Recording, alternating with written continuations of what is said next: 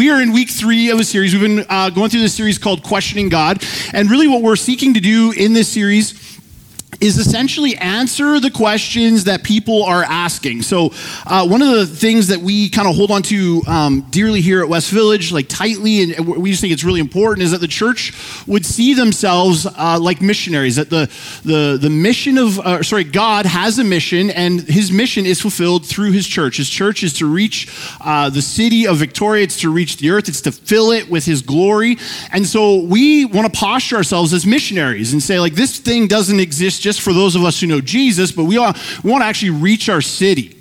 And so, one of the ways that we can do that is by actually trying to answer questions that people that aren't a part of this community yet, don't know Jesus yet, are actually asking. And so, that's what we're setting out to do in this series. Is we're, we're setting out to actually answer questions that people that don't know Jesus yet are asking. Some of the times, not all the time, but oftentimes, churches are answering questions that nobody's even asking.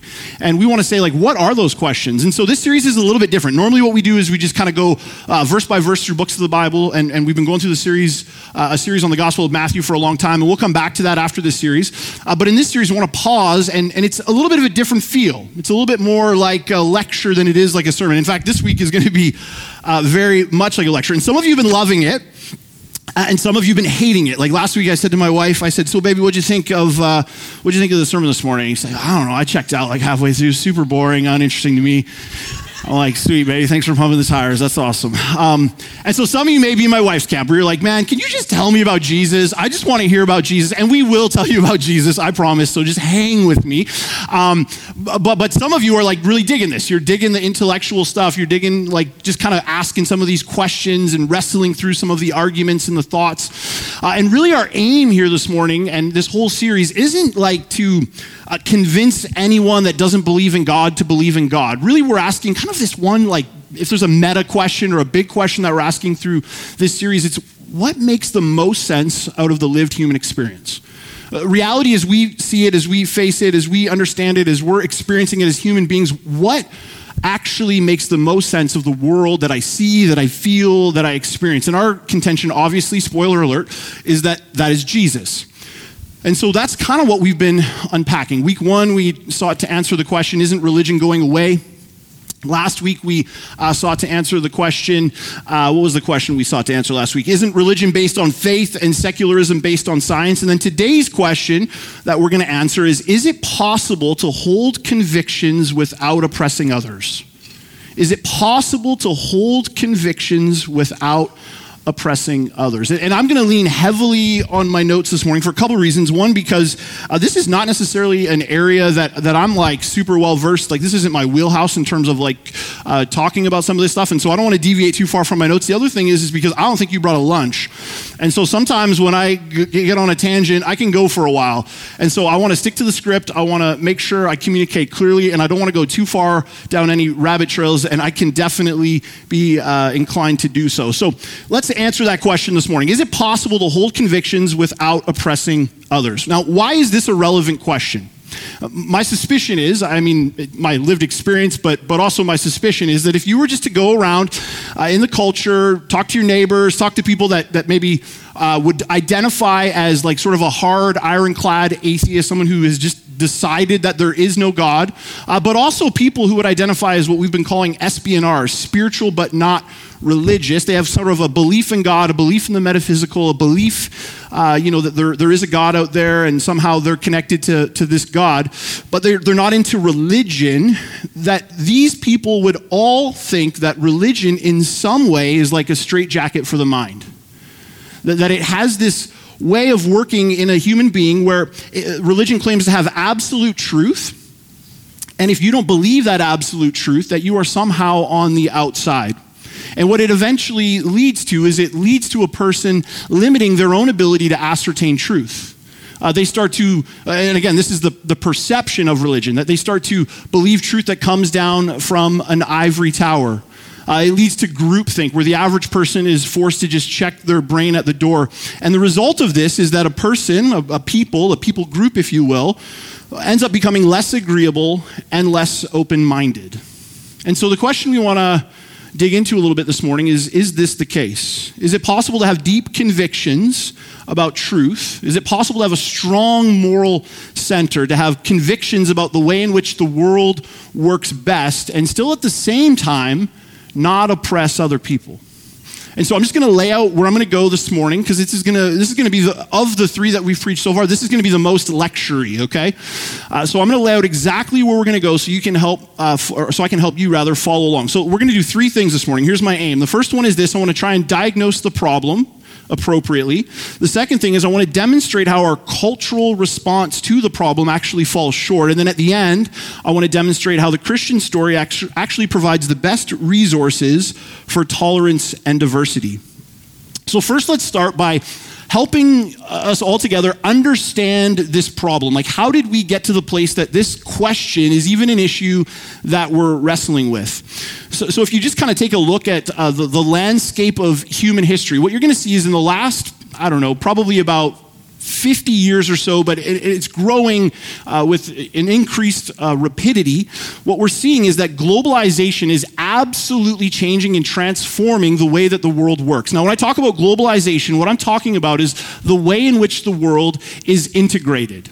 So previously, you know, it was very difficult to get from one country to another country. It was very difficult for religious ideas to cross pollinate. It was very diff- uh, difficult for cultural ideas to cross pollinate because it was hard for us to interact with one another.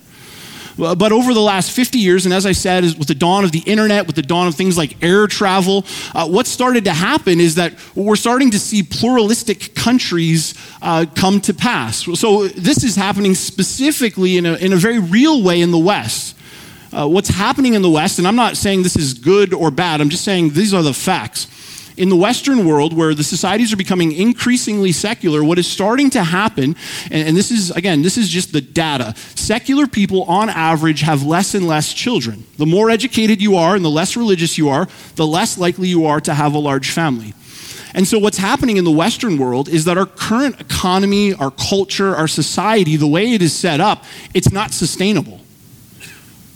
We, we actually have to have things like immigration in order to sustain our culture and to build out our economy. There's no other way for, for these things to happen in the Western world.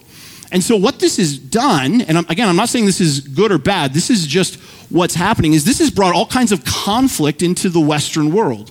We have conflict about uh, racism, we have conflict about religion, we have cultural conflict, and we've had to figure out how to not just coexist with these different pockets of religious and, and cultural people coming together, but how do we actually thrive? With such radically different religious, moral, economic, and cultural values coming into collision with one another, how is it that we're going to actually coexist and thrive as a community? So, really, the question that we're trying to answer, or the question that culture is trying to answer, is how is it that we are all going to get along? One author wrote this about globalization. Said that globalization means we have to re examine some of our ideas and look at ideas from other countries, from other cultures, and open ourselves to them. And that is not comfortable for the average person. And so, the fruit of uh, globalization, the fruit that globalization has produced in our society, in particular in the West, is that tolerance has become the highest cultural value. We have to be tolerant of other cultures. We have to be tolerant of other ideas. We have to be tolerant of other ways of life. While at the same time, other cultures, other ways of life, other religions have to be tolerant of us. It's actually essential for our survival. And so the real problem for us is asking the question how do we do this? How do we navigate these waters? Now, if you were just to take sort of a cursory look at our cultural landscape in this cultural moment that we're living in, and you were to evaluate us on terms of how we're doing, uh, rhetorical question here, okay? I don't want any answers out loud. How do you think it's going? Not so great. For all our advancements in terms of technology and uh, education and economic advancements, we still live in a culture where systemic racism and sexism are alive and well. Uh, we still live in a culture uh, where uh, you know we have what, what, what is called like an outrage culture or a cancel culture where if a, a politician or a celebrity has ever at any point in their history done anything that could be judged by today's standards as unethical racist or sexist uh, the, the internet the keyboard warriors the culture flocks to their uh, superiors, it flocks to their networks, it flocks to their political parties, and seeks to have that person punished, regardless of how. Um, uh, innocent their motivation might have been, regardless of whether they apologize or not. Uh, they have their reputation tarnished. They lose their jobs, and they are deemed forever. They've been put in the penalty box. Uh, we see limitations placed on our freedom of speech where jobs are literally lost and lives are ruined because of sharing their own opinions. Uh, this week, and, and listen, I want to be clear about something because I can hear the tone and tenor of my voice. And so, what I'm not saying is poor us white religious people. Some of you are hearing that right now. You're right. It's not what I'm saying. It's not what I'm saying. I'm saying these are just the realities of the day politically in the West, things have become a circus where no longer can two people or two political parties just have differing opinions on how a country should be governed or on various uh, policies. Now, those two people have to demonize one another and weaponize their ideas. And it's not us together trying to figure out how to coexist and live and govern our culture and country, it's us against them. And this is just as much a problem in Canada as it is in the United States. And so we have to ask some hard questions. I, I, think we are asking hard questions as a culture. But how do we respond to this? How do, how do we hold deeply held convictions without oppressing other people? So that's the problem. Let's talk a little bit about the cultural response. So, in response to globalization, the globalization that has been taking place in our culture, the West has started to make and this is a little bit of cultural anthropology here, the, the West has started to make a shift from what I would call modernity to post modernity. So, modernity simply meaning a time where truth was concrete, where there were moral and cultural and scientific and religious absolutes, where there was something you could actually anchor truth to. That's modernity. And we've shifted and been shifting for some time from modernity, modernity to what is called postmodernity. And postmodernity is a time marked by a general attitude of skepticism, specifically towards any absolute truth claims and any claims on authority. Uh, one philosopher, Jean Francois Lyotard, defined postmodernism as incredulity towards all meta narratives. So, what is a meta narrative? And this is important. This is very important for our conversation today. A meta narrative is a totalizing, as in totalitarian, theory which aims to consume all events, all perspectives, and all forms of knowledge in a comprehensive explanation. That's what a meta narrative is. You need to grapple with that. In other words, a meta narrative is a system of thought that tries to explain all of reality. It, it, tries to take, it's a claim of truth that tries to, to make sense of everything as we know it. There's all kinds of meta narratives that have existed and do exist in our culture as we know it. So, for example, one of the meta narratives that we've been talking about a lot in this series are, is naturalism. Naturalism is a meta narrative. Naturalism is simply the belief that there is nothing that exists outside of the natural world, that there is no God, there, there is no metaphysics. Everything can be and is explained uh, through the five senses. If you can't test it with the scientific method, it cannot be true. And so that, that meta narrative actually tells a story about reality. It says that, that, that we were uh, made not by a God, but that we, we evolved out of nothing, a cosmic big, ba- big bang. We have no idea where we came from, we have no idea where we're going, but we're just highly evolved animals that live on this planet. That's a meta narrative that defines reality for us. Western capitalism is a, is a meta narrative.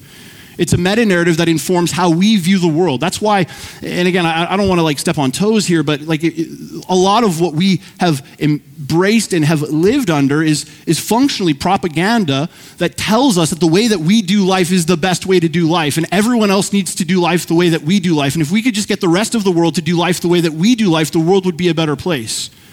There may be some truth to that, But we have to admit that that's a, that's a meta narrative, and that has driven much of our economic policies as the Western world. It's, it's, uh, it's, it's driven much of our uh, geopolitical uh, policies, the way that we do war. All these things have been driven through this lens of our way is the best way, our reality is the best reality, and everyone needs to conform to our reality. Religion is a meta narrative religion that, that explains that, that there is a God who made you, there is a God who knows you, there is a God who loves you, and there is a God who desires for you to live a certain way and, and order your life in a certain way. That's a meta narrative that defines reality. Now, stop and think about this with me for a second. What postmodernism is saying actually, on some level, makes sense. What postmodernism is saying is that meta narratives are dangerous. Because with a meta narrative, there's an insider and there's an outsider. There's a hero, there's a villain. There's a right way, there's a wrong way. And if you look back over history, just with some of the examples I cited, it's easy to see that, that we have been given all kinds of meta narratives that have been extremely harmful to the human race. They've been uh, caused irreparable damage and destruction. Nazism, for example, is a meta narrative that did horrible things. Christianity, if you look back into its past, at times has been responsible for much injustice in the world. And so, perhaps on some level, the claim of postmodernism actually has some substance. That meta narratives are dangerous that they create a, a power dynamic that leaves those on the outside of the story oppressed and marginalized. And this current cultural moment that we're living in is the fruit of that idea. Now, thanks for the history lesson and the cultural anthropology lesson, Chris. That's wonderful. What's the point? Why is this relevant? Here's why. Remember the question Is it possible to hold convictions without oppressing others? Is it possible to hold convictions without oppressing others? See, what postmodernism was trying to say was why can't we all just get along? But the means by which they attempted to get there was by rejecting all meta narratives. So, what's the problem? Seems like a decent idea. Well, last week, if you were here, we talked about this idea of doubting your doubts. Or if you're going to deconstruct an idea or a worldview, you have to go all the way with it. You have to, you have to deconstruct right down to the very bottom of your idea. So, the problem with postmodernism and this idea of rejecting meta narratives is the postmodernists didn't actually deconstruct far enough. So they didn't doubt their doubts and they said we have to reject all meta narratives, but in so doing, here's what they've done. They've made the rejection of all meta narratives become the new meta narrative. It's become the totalitarian thought. It has become the new absolute, the new religion, if you will, in this cultural moment. And you don't have to look very far to see how that's the case. Uh, there's a term, I'm, I'm sure many of you are familiar with it, but we have this term, this idea, social justice warriors, SJWs, right? Social justice warriors who, who are desperate to pursue justice for the marginalized and oppressed. To which I say yes and amen. The problem isn't that, the problem is the means by which that gets lived out. The problem is that it comes with a totalitarian bent to it that says, believe our way, think our way, or else. It comes with pressing ideas on people and forcing them to conform, at times using social pressure, as things progress, legal pressure. Again, I don't want to play the, the, victim card here, okay? This isn't the poor, white, male, Christian victim card, but this week I was in Vancouver uh, and I was meeting with a group of church planters, and one of the church planters has planted a church in downtown uh, Toronto, and he has a, a large church, about eight or nine hundred people, highly educated, lots of lawyers, doctors are in this church. and they did a study or a survey. And, and again, this isn't hard scientific data, this is just a how do you feel question. But 40% of their church said that they believed if their superiors found out that they were Orthodox Christians and hold, held traditional views when it comes to what the Bible teaches about sexuality, marriage, Jesus, and just some of the things that Christians have believed for the last 2,000 years, that it would impede their ability to actually get a promotion. 14% of his congregation said that they believe that at some point after finding this out, they would lose their job. Again, there's no, there's no way to prove that that's the case. That's just the feel. There's this sort of social pressure to conform. And that's not unique to us, that's just the, the current reality we live in. If you're outside of the norm or the perceived to be norm, there's a pressure to conform. Why? Well, listen to this quote by Tim Keller. This is good, tongue twister. If you're intolerant of people you think are intolerant, you're being intolerant. Intolerance of intolerance is still intolerance. I mean, never is this more real than, and again, like this is like, Chris, choose your words carefully. Here, uh, you're walking on landmines, so be extremely careful. But this week, what happened to our prime minister?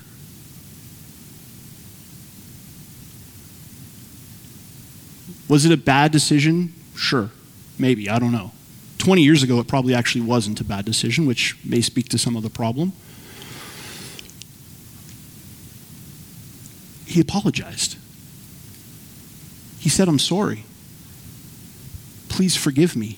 My gosh, I am so thankful that social media didn't exist when I, when I was 20. Like, come on. And, and here's, how, here's how totalitarianism works, okay? And some of you aren't going to like this, but there's people I know that are believers in Jesus that used what happened to our prime minister this week against him. Because the meta narrative they subscribe to is actually a political meta narrative, not a Christian ethic. It's a problem. It's a problem. And so, all we've done in our culture is we've created a new absolute, a new meta narrative. And if you don't get in line, look out. So, what, what I want to do here really quickly is ask a, an important question, which is why did this fail? Why did postmodernism fail? Why did this idea of the rejection of all meta narratives fail? And, and here's, here's my this is my opinion that it was built on a faulty premise. Now, I'm not speaking primarily about a logical fallacy, although I think postmodernism is completely rooted in a logical fallacy. Postmodernism is rooted in the idea that there can be no absolute truth, that there's no way to ascertain absolute truth. And if you ever bump into somebody who's like a, a relativist, right, they, they believe truth is relative, here's all you have to do. Do you absolutely believe there are no absolutes? Yes, I absolutely believe that. Now, I went to public school, but that doesn't make sense to me. Okay, so yes, it's rooted in a logical fallacy, but that's not actually what I want to talk about this morning. What I want to talk about is this, this sense, and I don't even have a word. I was trying to figure out a word to describe what I'm, what I'm seeking after, and I, and I don't even have a word for it, but it's the faulty premise is, is not just logical, it, it's much deeper than that. It's like, it's cultural, it's social, it, in a sense, it's almost spiritual. There's a spiritual fallacy built into this idea of, of postmodernism that says that we can actually fix ourselves. Because the postmodern version of truth here's what it does and, and, this is where the problem lies in my opinion is that it puts humanity at the center. It makes the human the arbiter of all truth. It's built on the notion that we you and me can overcome the oppressive regimes. We can o- overcome the oppressive societies and cultures, and we can establish a culture that is loving, inclusive, and tolerant. We can do this. But the problem is this is a human problem here. We will always transcendentalize our ideas. Transcendentalize just meaning take our ideas and make them preeminent, make them all surpassing. And so, what starts off as a noble pursuit of tolerance and acceptance when turned into a meta narrative, when turned into a transcendental idea, becomes oppressive. And so, the spirit of this age that we currently live in is that the solution to the world's problems is us. That we have to believe in ourselves to overcome our problems. But here's the problem with that problem we're the ones that made the mess. So, what does all this mean? What does this boil down to? Here's, here's where I'm going with this. The issue then isn't if you subscribe to a particular meta narrative. We talked about this last week, but every single person subscribes to a meta narrative. Every single person has a faith position. Every single person believes in something that governs their world, governs how they, they understand morality, governs how they live their lives. So the problem isn't, you know, if you have a meta narrative, the issue is what meta narrative do you subscribe to? In other words, what is your worldview built on? How does it inform your life? How does it call you to respond to those who don't agree with you? What resources does it provide to navigate the landmine that is our current cultural reality? How does it instruct you to respond in traffic when you are late for a meeting? Or how does it respond you, uh, inform you rather to respond when you're standing in line at a grocery store and the person is taking too long and you have somewhere to be? How does it inform you to respond to somebody who isn't playing by the rules, you know, the unspoken rules that exist exist in your neighborhood, that your grass is supposed to be this high and your front yard is supposed to look like this? And how, how does it inform you to respond to somebody who does something mean to you or doesn't agree with you or says something harsh to you? How does it inform how you respond to a boss who is maybe domineering or who has passed you up for a promotion? How does it inform how you respond to the person at your school or your workplace that no one else wants to talk to? Because the issue is you believe something about the world and it informs everything that you do. And so the question we have to ask isn't, do we believe something, it's what do we believe?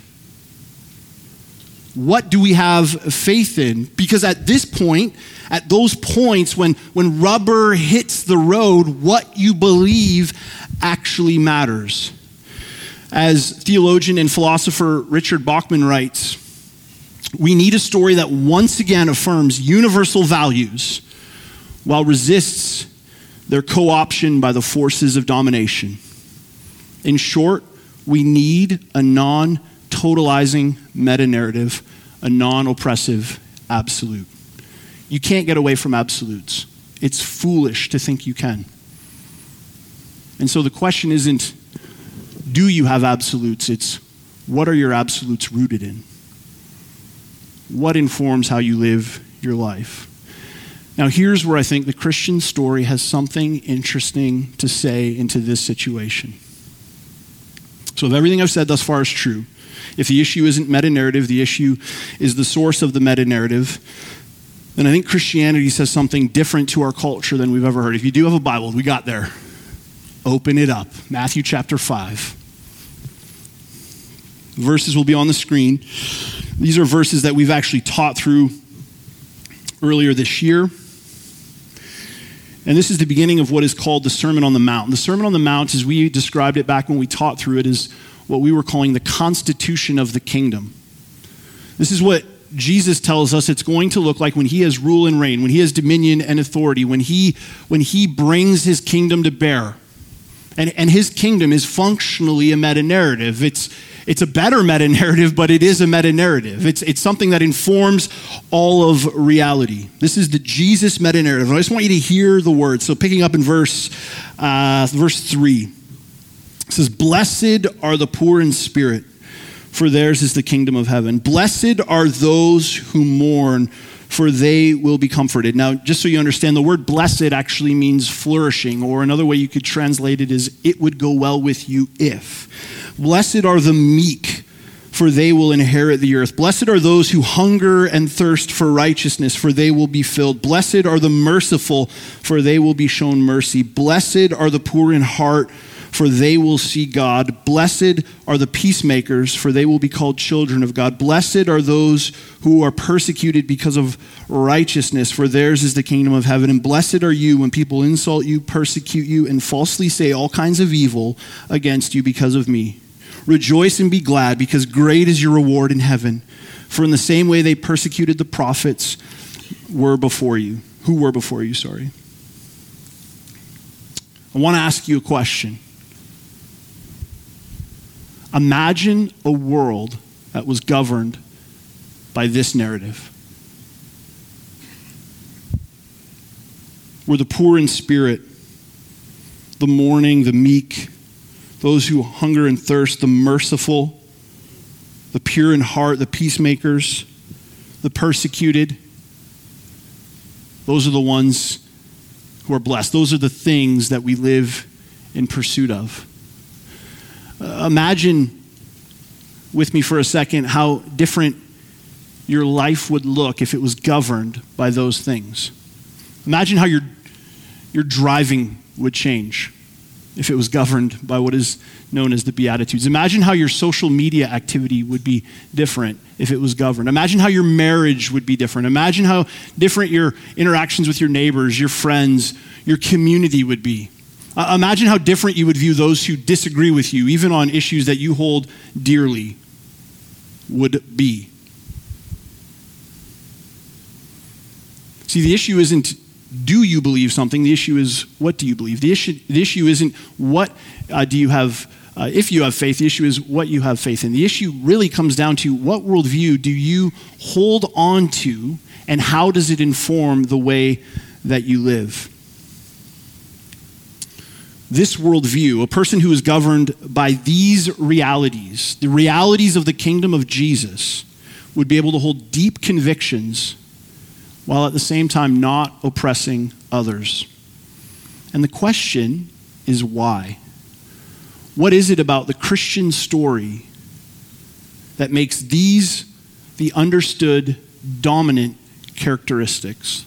Why did Jesus start here when he laid out what his kingdom looks like? Think about this with me again for a second. If all truth claims, if all meta narratives eventually lead to domination because the human is placed at the center, what happens when the human is placed at the center? We become the hero. Uh, this is, the, this is why you bump into religious people and you think of them as proud, you think of them as hypocrites.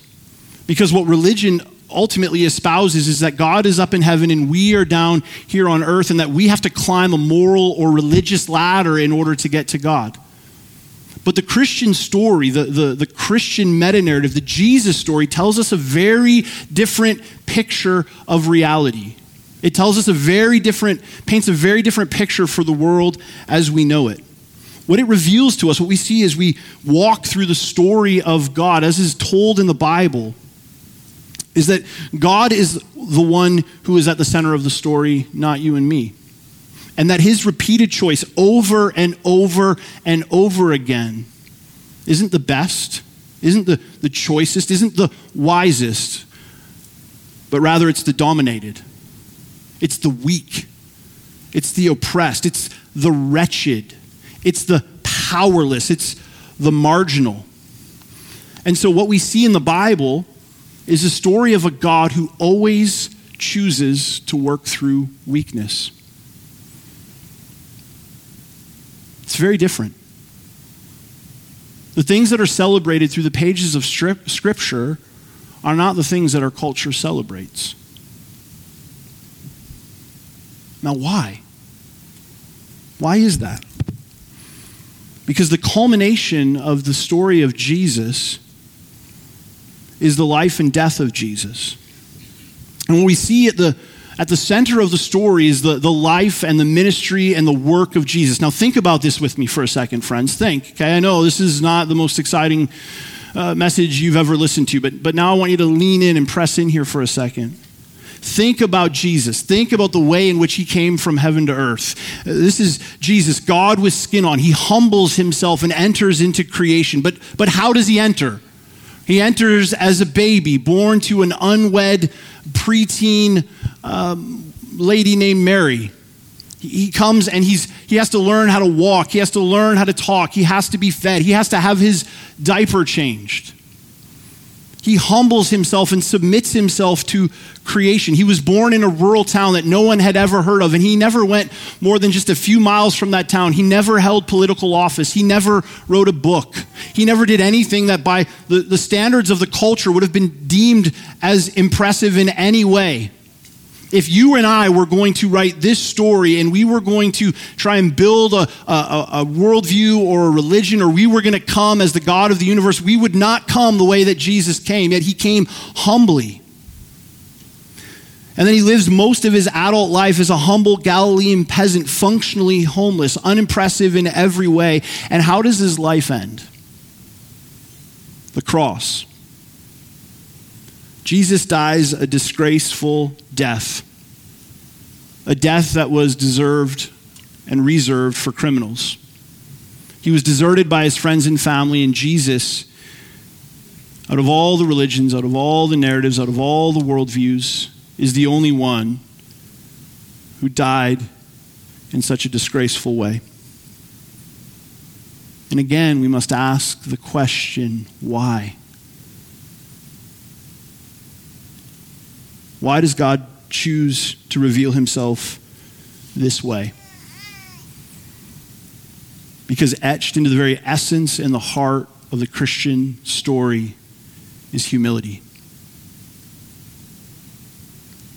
We have a God who humbles himself. Why? So that we can know him. Every other religion teaches that you have to get to God, but Christianity comes in and says God humbles himself, enters into broken creation, and comes and pursues you. It recognizes that we, we were and at times still are spiritually impoverished.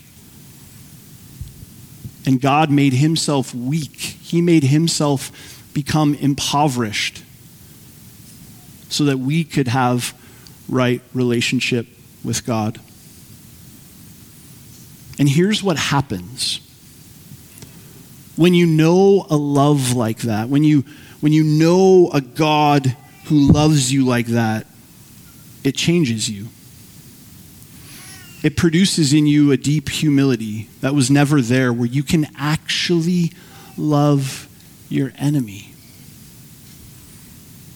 Because you recognize that you were once an enemy of God and he humbled himself and forgave you. It allows you to be gracious and patient with those who disagree with you. Why? Because you disagree with God and you rebel against God, and yet He comes in and humbly pursues you. And so, the Christian story, the very essence of the Christian story, is humility, love, and grace. And that then becomes the defining reality of the life of the person who is a follower of Jesus. I'm going to close with a story. I'll invite the band to come up as I close.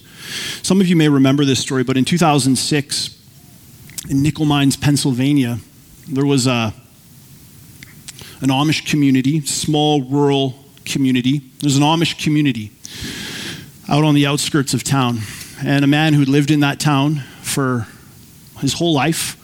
He was actually the, the, the man who delivered the milk. So he actually was very involved in the community, similar to the mailman, would have known everybody.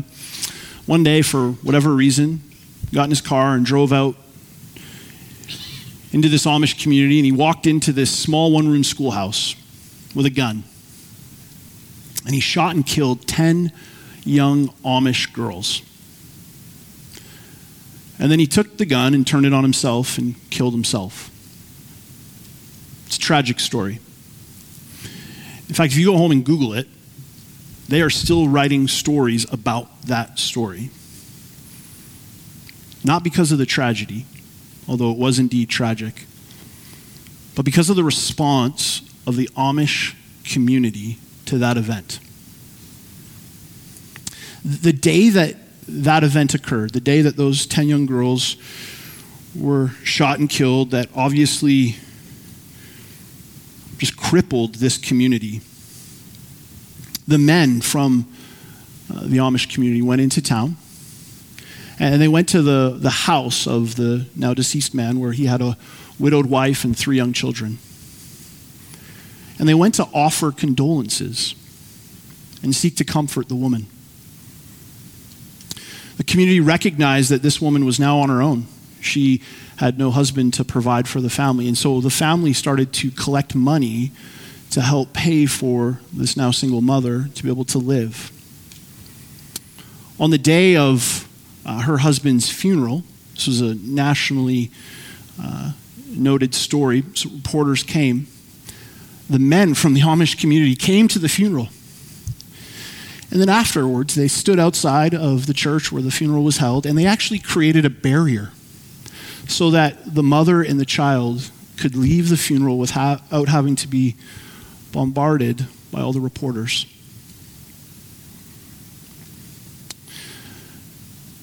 The Washington Post, when writing about this 10 years later, it just caught my eye when I was reading about it. They described the response of the Amish community as delusional forgiveness.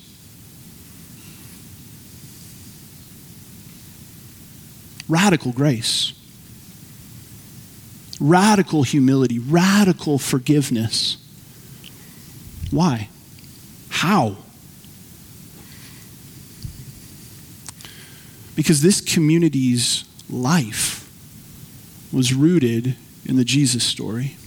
It was defined by the reality of what Jesus had done for them. They realized that they had been forgiven for so much, that God had been so kind to them despite their rebellion and their sin and their brokenness. That when the rubber actually hit the road, and pain unimaginable. Their worldview provided for them, and there's a spiritual dynamic here, of course. The Holy Spirit provided for them the resources, the ability to be able to say, We forgive you. We love you. And now this single mom and her three children in this Amish community live as one.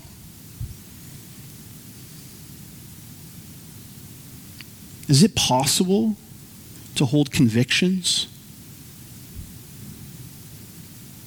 without oppressing others? It's really hard. But I think it is possible. And I think Jesus provides something that our culture is deeply longing for and doesn't even know it. And so the question for us this morning are we a gracious community?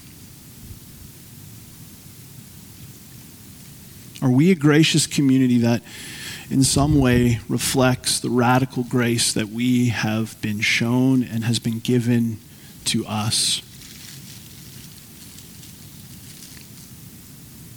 Have we allowed the Christian story, the Jesus story, to inform all of our lives? If not, then there's a beautiful reality etched right into the Christian story that says it's okay, there's still forgiveness for you. So humble yourself, repent, and come to Jesus. And that's the invitation for all of us this morning is to come to Jesus. Recognize that he's loving, gracious, kind, and humble.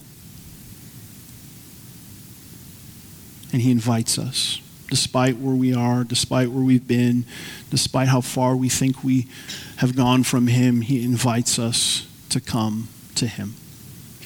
Let me pray for us. Jesus, thank you, thank you, thank you.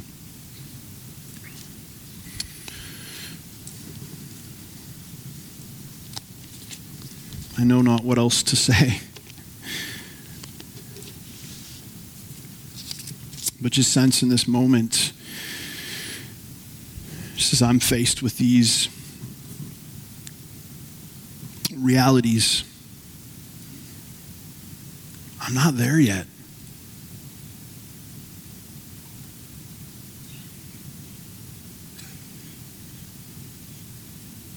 I need more of you.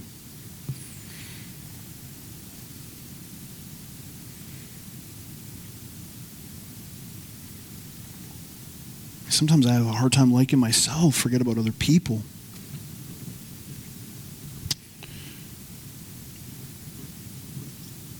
And Jesus, thank you for your words that you will never leave nor forsake. And that you invite us to come, that you're you're loving, gentle.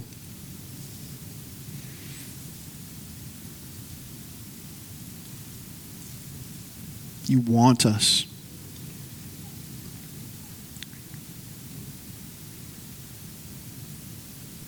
In Jesus' name. Amen.